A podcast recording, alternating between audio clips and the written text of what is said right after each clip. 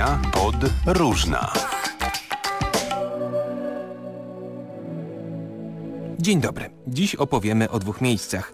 Geograficznie od siebie nieodległych, kulturowo bliskich, a jednak wspomnienia z nich, choć to oczywiście rzecz subiektywna, skrajnie różne. Podróżniczka Agnieszka Gościniewicz odwiedziła niedawno Dubaj i Oman. Od wielu lat marzyłam o tym, żeby pojechać do Dubaju. I w każdym przewodniku o Dubaju gdzieś tam ten Oman wyskakuje nam. I ja nie ukrywam, że jak ten Oman zaczął mi wyskakiwać, zaczęłam czytać na ten temat. A później już zaczęłam szukać informacji. I tak jak e, Dubaj, tak naprawdę to moje ogromne rozczarowanie. Zupełnie czegoś innego oczekiwałam. Zupełnie co innego zobaczyłam. Co Panią rozczarowało w Dubaju? Przede wszystkim oczekiwałam pięknych widoków z pocztówek i z katalogów. Zobaczyłam kraj szary, bury, zasłonięty mgłą, wilgotność dziewięćdziesiąt procent. Widoki nie były ciekawe. Na pewno warto było to zobaczyć, ale, ale to nie było coś takie wielkie wow, tak, że ja tu jestem. No i ludzie. Gdybyśmy byli na wycieczce upakowanej, zobaczylibyśmy zupełnie co innego. To, że pojechaliśmy sami, właziliśmy w miejsca, gdzie turyści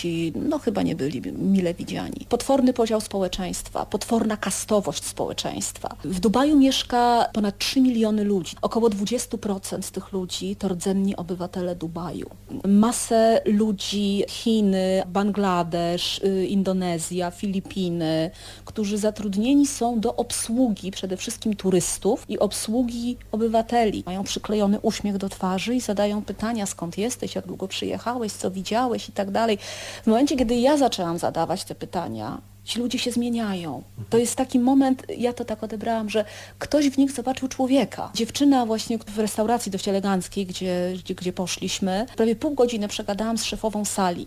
Ona przepraszała mnie co chwilę i mówi, przepraszam, bo tam nowi goście są, ja zaraz przekażę komuś i wrócę do ciebie. Wyściskałyśmy się serdecznie na koniec i przyznam się szczerze, tak mi się bardzo przykro zrobiło, że w nich nie widzi się ludzi, mhm. tylko takie osoby do obsługiwania innych. To jest współczesne niewolnictwo. Dubaj to jedna wielka budowa.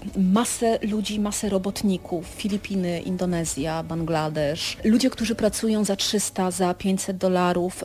Ja przeczytałam sobie książkę Jacka Pałkiewicza, Dubaj, prawdziwe oblicze. Jacek Pałkiewicz, udało mu się wejść do takiego obozu. To, co on tam pisze, jak życie tych ludzi wygląda, to może faktycznie w czasach niewolnictwa było lepiej niż, niż tam. To jeszcze słowo o Omanie w takim razie. W Omanie się zakochałam i myślę, że też do Omanu wrócę. Przede wszystkim pustynia. Pustynia to jest coś niesamowitego. Wschód słońca, zachód słońca, ten ogrom piasku i te piękne kolory. To jest coś fantastycznego. No i kolejna rzecz, ocean. Pływałam w oceanie, przywiozłam sobie ogromną muszlę, którą znalazłam na plaży. Piękne fale i klify. Mhm. I wadi, czyli te wszystkie oazy, gdzie są piękne jeziorka, w których można sobie pływać. Pływać, nawet wjechać samochodem. Myśmy w tym Omanie tak naprawdę ten tydzień to było zupełnie za mało. Tam trzeba by wziąć samochód przynajmniej na dwa tygodnie i pojeździć sobie właśnie po pustyni, właśnie po tych wąwozach i tych oazach.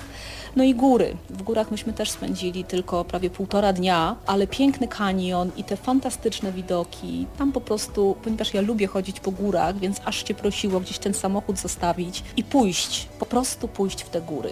Mam nadzieję, że kiedyś mi to jeszcze będzie dane. Audycja podróżna. Na początek wiadomości ze świata podróży zaproszenie do Łodzi. Jutro i w niedzielę w mieście odbędzie się festiwal podróżników National Geographic. O świecie opowiadać będą między innymi Krzysztof Wielicki, Aleksander Doba czy Tomek Michniewicz. Polecamy. Warszawa w trójce najtańszych europejskich miast dla Brytyjczyków, donosi Rzeczpospolita, powołując się na wyniki badania City Cost Barometer przygotowanego przez Post Office Travel Money. Chodzi o trzydniowy pobyt i ceny dwunastu najpopularniejszych wśród turystów produktów i usług.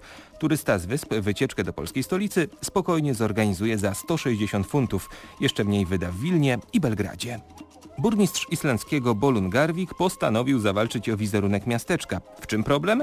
Otóż na zdjęciach satelitarnych Google Maps miejscowość zawsze jest zasypana śniegiem, co jak przekonuje polityk, nie oddaje pogodowej rzeczywistości, a jednocześnie odstrasza turystów. Od pewnego czasu burmistrz codziennie wysyła skargę, a zarazem prośbę o zmianę zdjęcia do firmy Google i, jak dodaje, będzie to czynił do skutku. I na koniec historia, która brzmi jak najlepsza reklama jeansów, ale nie jest wymysłem specjalistów od P R u, a zdarzeniem, do którego niedawno doszło u wybrzeży Nowej Zelandii. Jak donosi agencja Reutera, w czasie sztormu z jachtu do wody wypadł trzydziestoletni Niemiec Arne Murke. Jego brat próbował rzucić mu jeszcze kapok, ale bez powodzenia, bo nieszczęsnego żeglarza porwały fale. Ten nie stracił jednak zimnej krwi, szybko ściągnął wspomniane dżinsy, zawiązał węzły na nogawkach, jednym silnym machnięciem połączonym z natychmiastowym zanurzeniem pod wodę wypełnił spodnie powietrzem i tak, tadą, tadą, stworzył improwizowaną kamizelkę ratunkową. Dzięki niej utrzymywał się na wodzie przez trzy i pół godziny, aż do czasu dotarcia pomocy. Gdyby nie dżinsy, nie byłoby mnie tutaj, powiedział lokalnym mediom niemiecki żeglarz. I gdyby ktoś kiedyś pomyślał o przyznawaniu nagród imienia MacGyvera, to chyba mamy pierwszego kandydata do zwycięstwa. Podróżna powróci. Marcin Pośpiech, do usłyszenia. Właśnie się dowiedziałam,